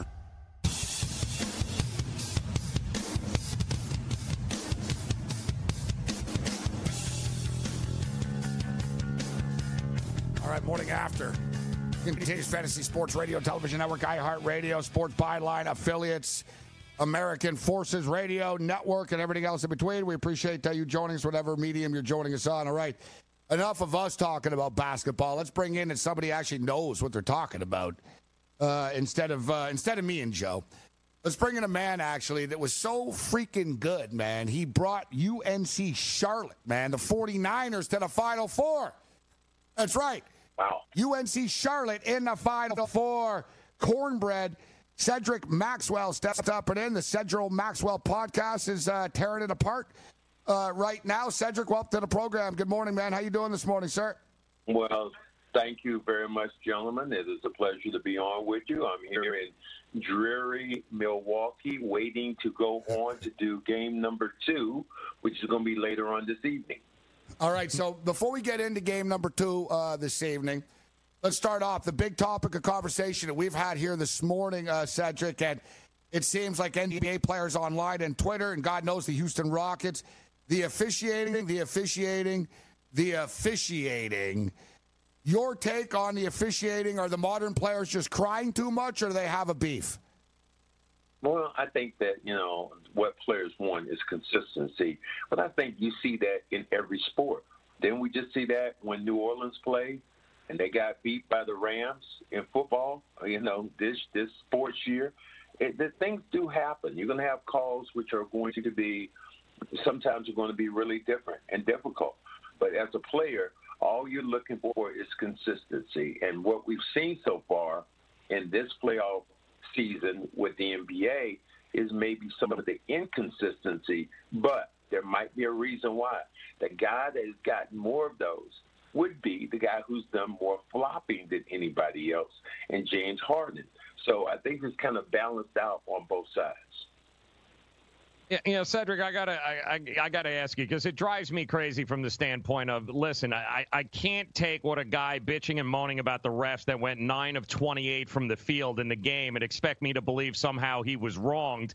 It's one thing if the refs, really lean it towards you and you had a chance to win the game, but where is the personal responsibility with today's player? Why are we talking about the refs and not the fact that James Harden could have made a few extra baskets instead of going 9 for 28 and winning the game himself? That's true. And, I like it when you get on these stations and you can say he was bitching about it. I love that. Oh, yeah, say what you want. There's limits, Cedric. There's limits. Yeah. Yeah, I think it is. It's a little ridiculous when you think about all the calls he has gotten, in the playoffs and during the regular season.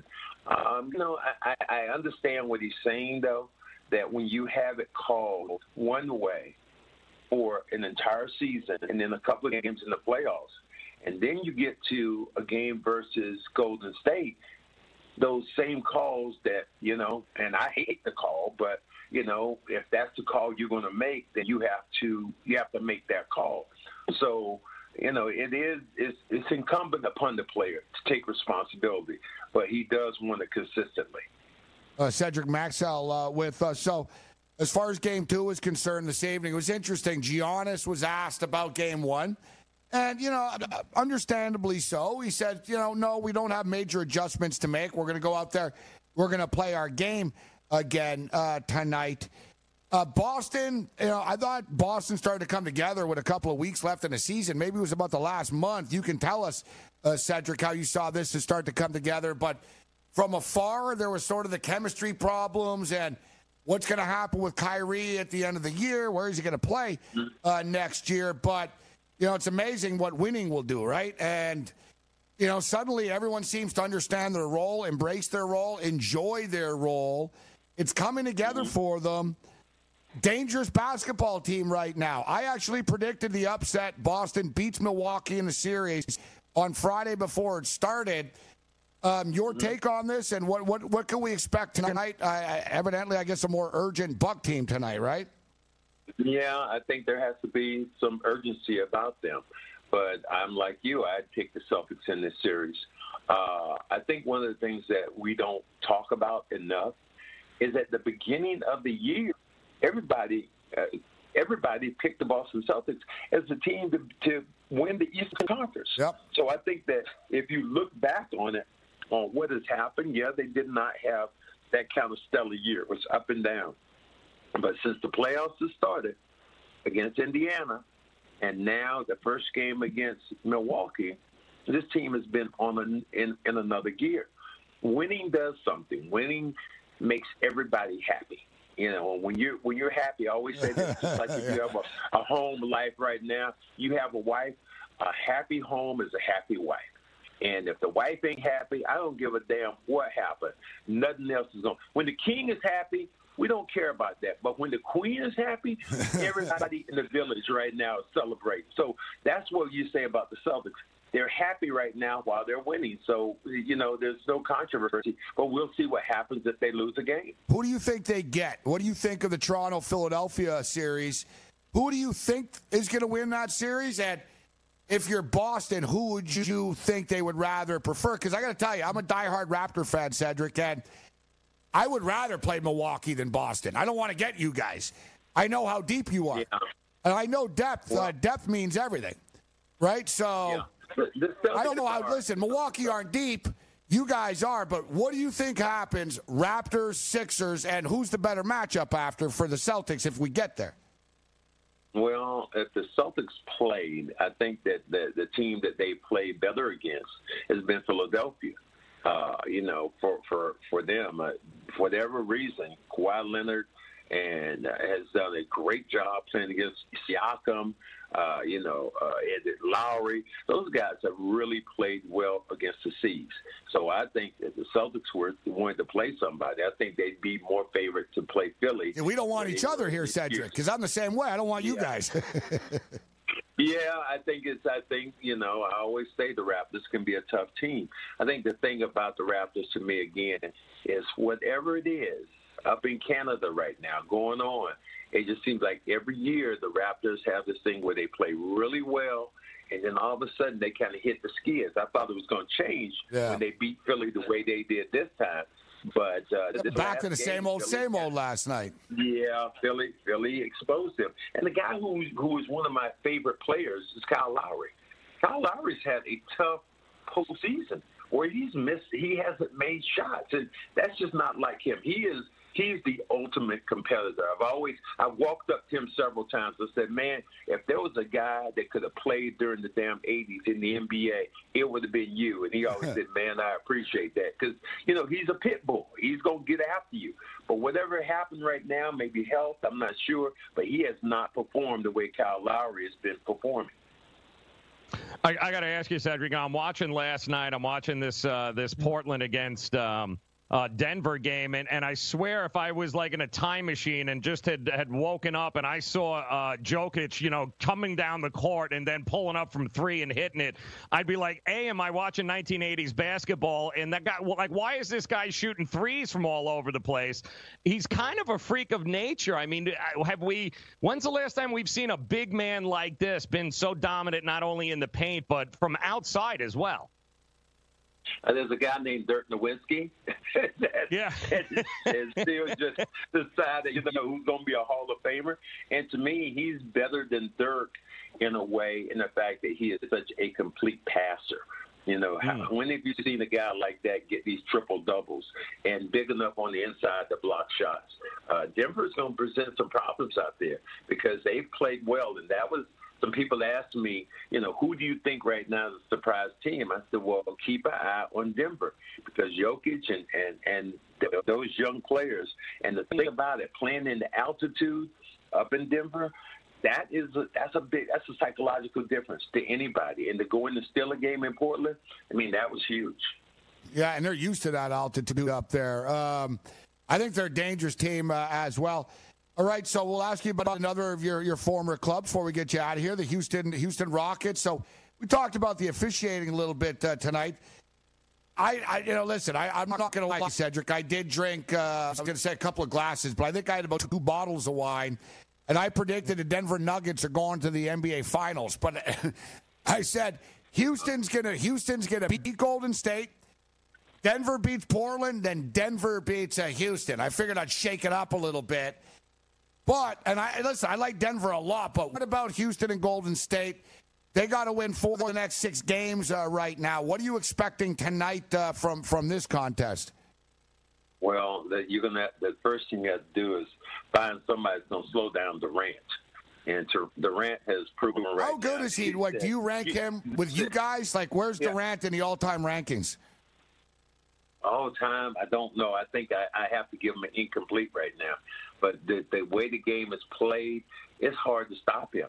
He is legitimately 6'11" and has the skills of a guy 6'5" handling the basketball, shooting it. He puts so much pressure on you. Only guy that I think that can actually slow him down because he's strong enough and quick enough might be Kawhi Leonard.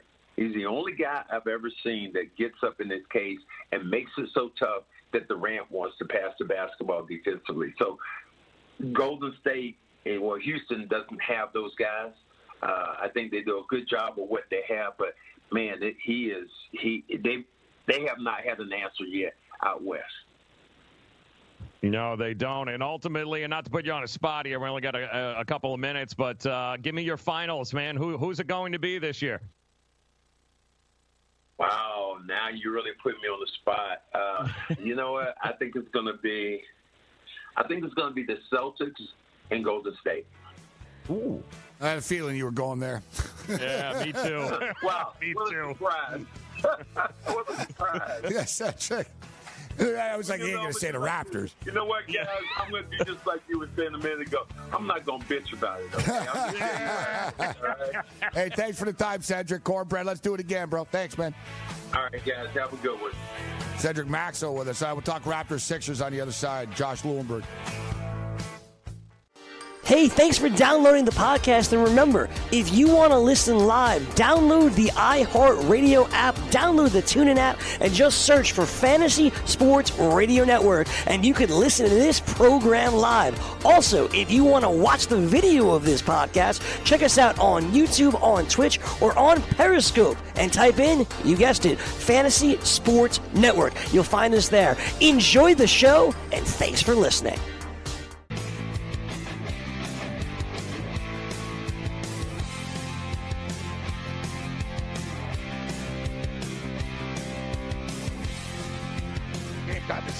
Red Heat Rage Radio continues. Fantasy Sports Radio Network, iHeart, now on YouTube as well. We talked about Kentucky Derby. The Kentucky Derby's later in the week, and the post positions and odds are now official. War of Will is in the one hole. Tax is in the two hole. They're both 20-1. By my standards is the 3-horse, 20-1 as well. Gray Magician, 4-hole, 50-1. Woo! Improbable, 5-horse, 6-1. The Coma, 6-horse, 20-1. My horse, Maximum Security, 10-1 gets the 7 position, Cam. That was the winner of the Florida Derby. Correct. Maximum Security. Tacticus is 10-1 in the 8-hole. That's my horse. Plus, is it? Yeah. Yeah, that's the one I like the most. A lot of just looking at the numbers, Gabe, and your horse is in this too. A very interesting stat. I feel like Mark Lawrence there, but you talk about so Omaha Beach will be the favorite in the race, but yes, undefeated horses 12, in the 12-hole. There are 3 horses at 3 years old that are undefeated this year, and that's like a good prerequisite for it too, like the other race. Maximum Security, Roadster, and Tacitus are the 3 horses that have not lost a race as 3-year-olds. And I love his position too. The 8-hole, I think, is a very, very good spot to be from, and we're getting value on our horses at 10-1. That's going to be the horse I'm playing across the board, Tacitus. Roadster is actually one of Bob Baffert's horses. Correct. Yep. The other one being Omaha Beach, the favorite, at 4-1. I guess Omaha Beach won in the slop, Arkansas Derby. He gets the 12 post. Mm-hmm. Plus Q Parfait. Ooh, nice. Sounds good. Name. Sounds like Dairy Queen. Yeah, Parfait. I know. Yeah, I could really go for some food right now. There's another thing about doing the show at Lisa's place. There's nothing here, like instant noodles, like not even a piece of bread. At least at my den, Gabe, you know me. I like to stock the fridge. Yeah, my kitchen is pretty bare, and it's funny you say that, Cam, because I'm so hungry, like I'm getting like headache hungry and stuff. It's actually funny you mentioned that. My stomach just went. It made a noise like. I think I heard it. Hit A&W. A&W's got the team burger for $3.50. I think I'm gonna after the show just jaunt on down to A&W and grab me a bag. You know what I was thinking actually. Like normally after the show, like I can wait, and after the show I'll deal with what I'm going to eat. But it's funny, we're on the same wavelength. I was just thinking, I was like, you know what? I might have to order the pizza on air today because I don't want to wait till 7:30 to get this bad boy, Cam. This show's over at like 6:56. I want that pizza ready at 7 o'clock, like 7:05 type thing. You know what I mean? I'm tired to put my shoes on and go down, and I want it nice and hot. right? Nice and ready for me. Fresh. I don't want to call at 7:10 an old game and then eat at 7:45. I need it now, Cam. I'd order it right now, but I want to enjoy it. You know, I just don't want to stop it down on the air, you know? It's funny you mentioned that. I usually haven't done pizza in a while, but I check my inbox, and I see Mike Cardano's read, and right under it was a Pizza Hut coupon, and it was buy one, get one free yesterday, Gabe. So I got two medium pans yesterday. They're at my house, though, unfortunately. I scoffed one and left the other one for leftover snacks. It was beautiful. I got two medium pans delivered to my house for $26. Put that's hard to do. That's called a coupon, maybe. And it had extra cheese on both, too. That's how you win. Not bad. Yeah, I'm going. You know that order's usually $40. Easy. I'm going local. I'm going with my boy Michaels. Michaels. We're going local. Going to get the... He doesn't make a small pizza. No such thing. Medium. It's New York, New Jersey. They don't do small. No, I don't do small. Who orders a small pizza? But the medium's actually a large, too. You know what I'm saying? Like, the big box. Like, it's not like... It's 12 bucks. Extra cheese. Yeah. You got it.